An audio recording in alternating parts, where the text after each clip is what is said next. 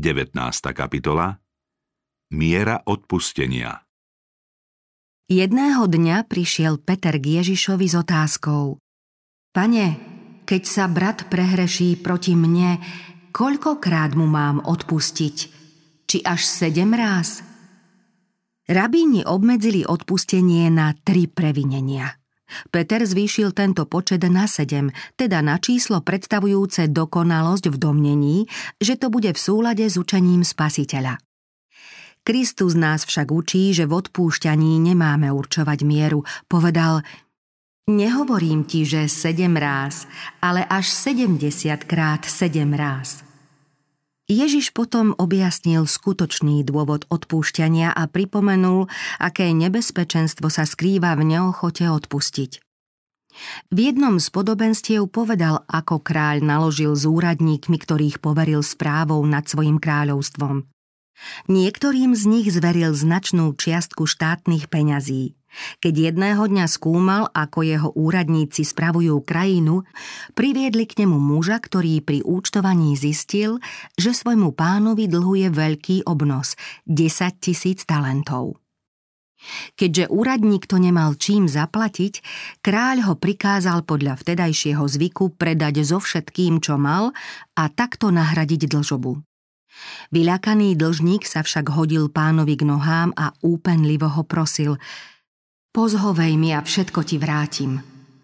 Pán sa nad sluhom zľutoval, prepustil ho a dlh mu odpustil.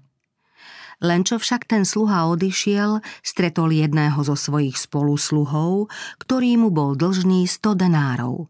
Chytil ho, škrtil a volal Vráť, čo si dlžen – Spolusluha mu padol k nohám a prosil ho Pozhovej mi a vrátim ti. Ten však nebol ochotný, ale odišiel a dal ho do väzenia, kým mu nesplatí dlžobu. Keď jeho spolusluhovia videli, čo sa stalo, veľmi sa zarmútili. Išli a oznámili svojmu pánovi všetko, čo sa stalo. Tu si ho pán predvolal a povedal mu Ty zlý sluha, Odpustil som ti celý dlh, pretože si ma prosil. Nemal si sa teda aj ty zľutovať nad svojim spolusluhom, ako som sa ja zľutoval nad tebou? Jeho pán sa rozhneval a odovzdal ho mučiteľom, dokiaľ nesplatí celú dlžobu. V tomto podobenstve sú uvedené niektoré podrobnosti potrebné na dokreslenie obrazu, ale pri výklade jeho zmyslu sú zanedbateľné. Nevyžadujú si teda nejakú mimoriadnú pozornosť. V podobenstve sú významné pravdy, o ktorých máme sústredene uvažovať. Odpustenie udelené kráľom znázorňuje Božie odpustenie všetkých hriechov. Súcitný pán, ktorý svojmu sluhovi veľkoryso odpustil dlh, predstavuje Krista – Keďže človek sa vlastnou silou nemohol nejako vyslobodiť spod zlorečenstva prestúpeného zákona, prišiel na svet Kristus, vzal na seba ľudskú prirodzenosť a svoj život obetoval spravodlivý za nespravodlivých. Sám zaplatil za naše hriechy a každému človekovi ponúka zadarmo odpustenie, ktoré vykúpil svojou krvou. Od hospodina je milosť a od neho je plné výkupné. To je dôvod na súcit s blížnymi, ktorí sú hriešni ako my. Keď si nás Boh tak zamiloval, aj my sa máme navzájom milovať. Kristus povedal, zadarmo ste dostali, zadarmo dávajte. Pretože dlžník v podobenstve žiadal o zľutovanie s prísľubom pozhovej mi a všetko ti vrátim, pán zrušil svoje rozhodnutie a celý dlh mu odpustil. Čoskoro mal aj tento dlžník príležitosť nasledovať príklad svojho láskavého pána. Keď vyšiel von, stretol spolusluhu, ktorý mu dlhoval malú čiastku. Jemu kráľ odpustil 10 tisíc talentov, priateľ mu však dlhoval len 100 denárov. Kráľ sa k nemu zachoval veľkoryso, ale on voči svojmu spolusluhovi celkom inak. Dlžník ho prosil o odpustenie tak úpenlivo, ako on sám prosil kráľa, ale márne. Ten, ktorému bolo pred chvíľou odpustené, nepoznal súcit, nebol láskavý. Voči svojmu spolupracovníkovi neprejavil milosrdenstvo, aké sám dostal a nevyhovel prozbe o pozhovenie.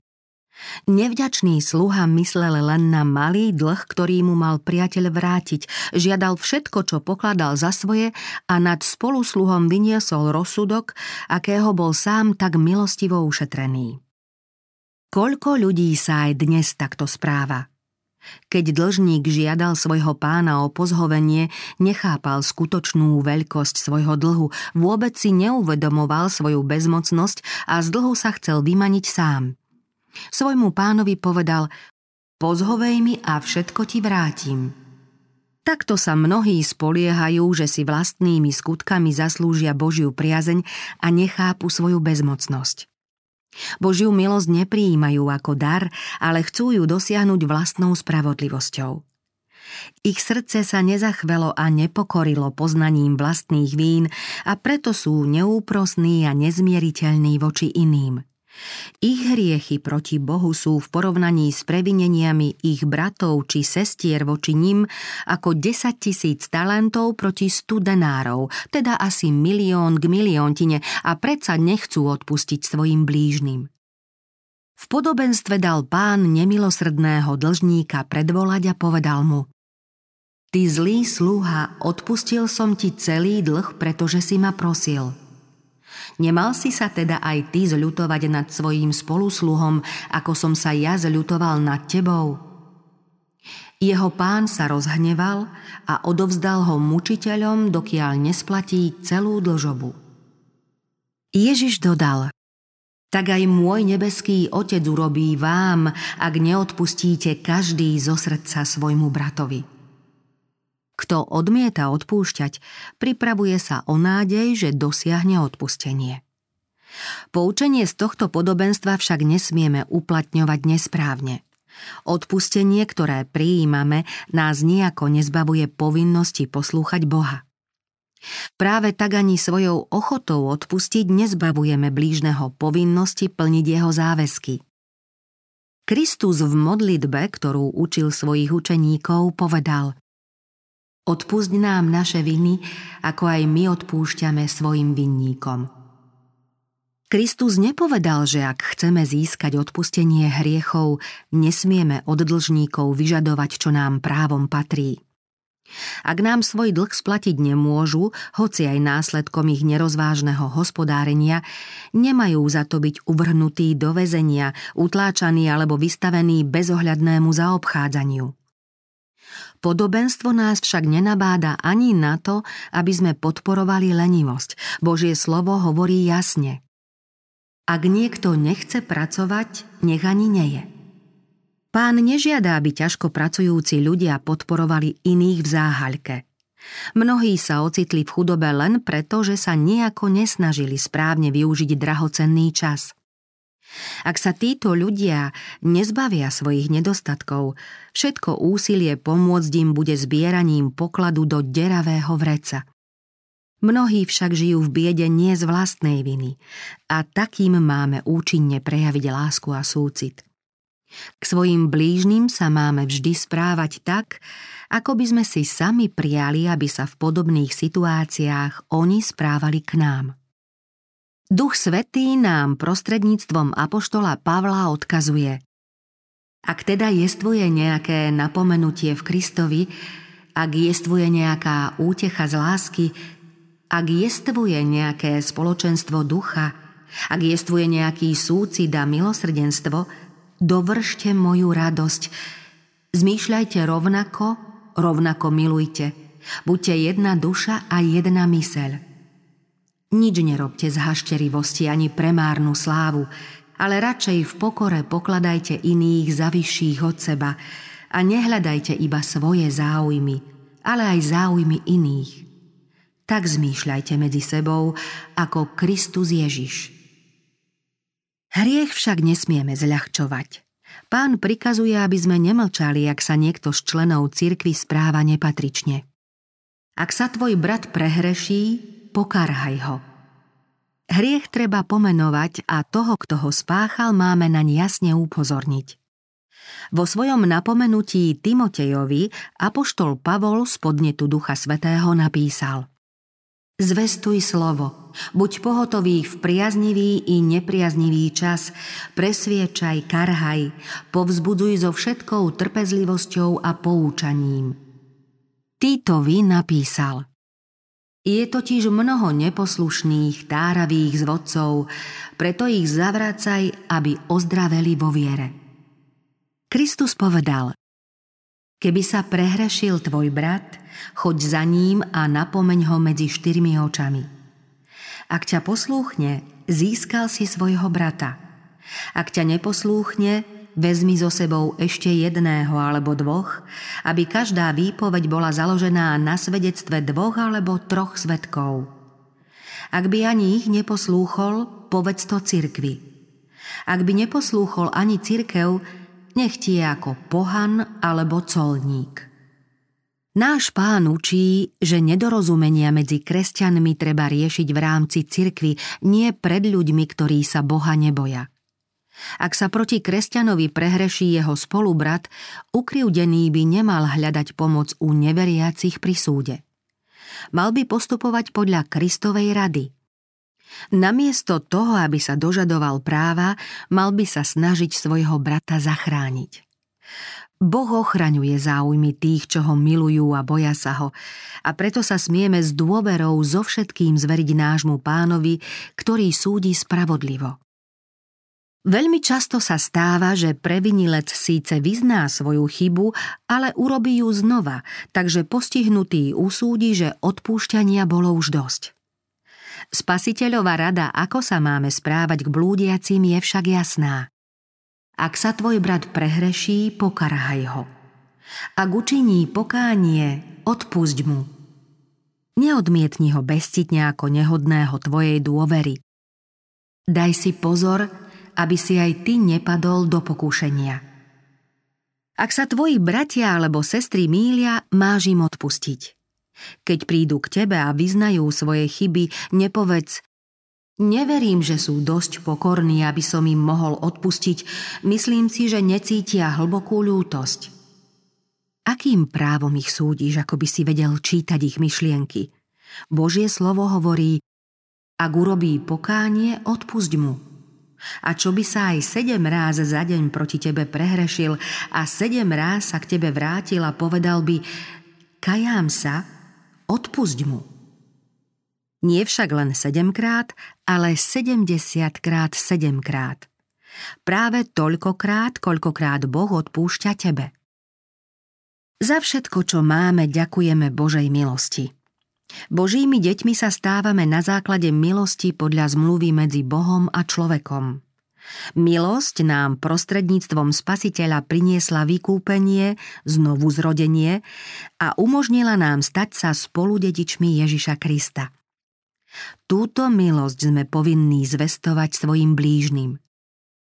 Dvajte o to, aby ste blúdiaceho nepripravili o odvahu. Neprejavte ani náznak farizejskej tvrdosti, ktorá by mohla vášho brata zraniť. Nedovolte, aby vo vašom srdci alebo v mysli vyklíčil pocit opovrhnutia. Nech sa vo vašom hlase neprejaví ani náznak výsmechu. Človeka možno sotiť do záhuby slovom, ľahostajným postojom, prejavom nedôvery alebo podozrievaním. Náš blížny potrebuje niekoho so srdcom plným lásky, nášho staršieho brata, Ježiša Krista – len tak sa možno dotknúť jeho srdca. Podaním ruky mu vyjadrite svoj súcit a povedzte pomodlíme sa. Boh vám obom dá prežiť požehnanú skúsenosť. Modlitba vás spojí s Bohom i medzi sebou navzájom. Keď sa modlíme, Kristus stojí pri nás a dáva nám slabým a chybujúcim novú silu, aby sme mohli zvíťaziť nad svetom, žiadosťami tela a nepriateľmi spasenia. Modlitba odvracia útoky satana. Kto hľadí na Krista, nie na ľudské nedokonalosti, toho povaha sa mení podľa Božieho vzoru. Kristov duch stvárňuje v ňom svoj obraz – Všemožne sa snažte vyvýšiť Ježiša, zahľadte sa zrakom viery na baránka Božieho, ktorý sníma hriech sveta. Nezabudnite, že ten, kto vráti hriešnika z jeho bludnej cesty, zachráni jeho dušu od smrti a zakrie množstvo hriechov. Ale ak vy neodpustíte ľuďom, ani vám váš nebeský Otec neodpustí vaše poklesky. Neochotu zmieriť sa nemôže nič ospravedlniť. Kto nie je milosrdný k iným, dáva najavo, že neprijal Božiu odpúšťajúcu milosť. Božie odpustenie priťahuje srdce blúdiaceho k veľkému srdcu väčšnej lásky. Boží súcit preniká hriešnika a prenáša sa na iných ľudí. Súcit a milosrdenstvo, ktoré prejavil Kristus vo svojom živote, budú zjavné aj v živote tých, čo prijali jeho milosť. No ak niekto nemá ducha Kristovho, ten nie je jeho. Taký človek sa odsudzil Bohu a navždy sa od neho odlúčil – Boh mu kedysi skutočne odpustil, on však svojou nezmierlivosťou prezrádza, že teraz zavrhuje Božiu odpúšťajúcu lásku, odlúčil sa od Boha a znova je taký, aký bol predtým. Zrušil svoje predošlé pokánie a má na sebe hriechy, ako keby sa nikdy nebol kajal. Hlavné poučenie z tohto podobenstva spočíva v protiklade medzi Božím milosrdenstvom a tvrdosťou človeka. Meradlom nášho odpúšťania má byť Božia odpúšťajúca milosť. Nemal si sa teda aj ty zľutovať nad svojím spolusluhom, ako som sa ja zľutoval nad tebou? Odpúšťa sa nám nie preto, že odpúšťame, ale preto, ako odpúšťame. Dôvod každého odpustenia je v nezaslúženej Božej láske – zo spôsobu, akým zaobchádzame s inými, je zrejmé, či sme túto lásku prijali. Preto Ježiš hovorí, akým súdom súdite, takým budete súdení. Akou mierou meriate, takou sa nameria vám.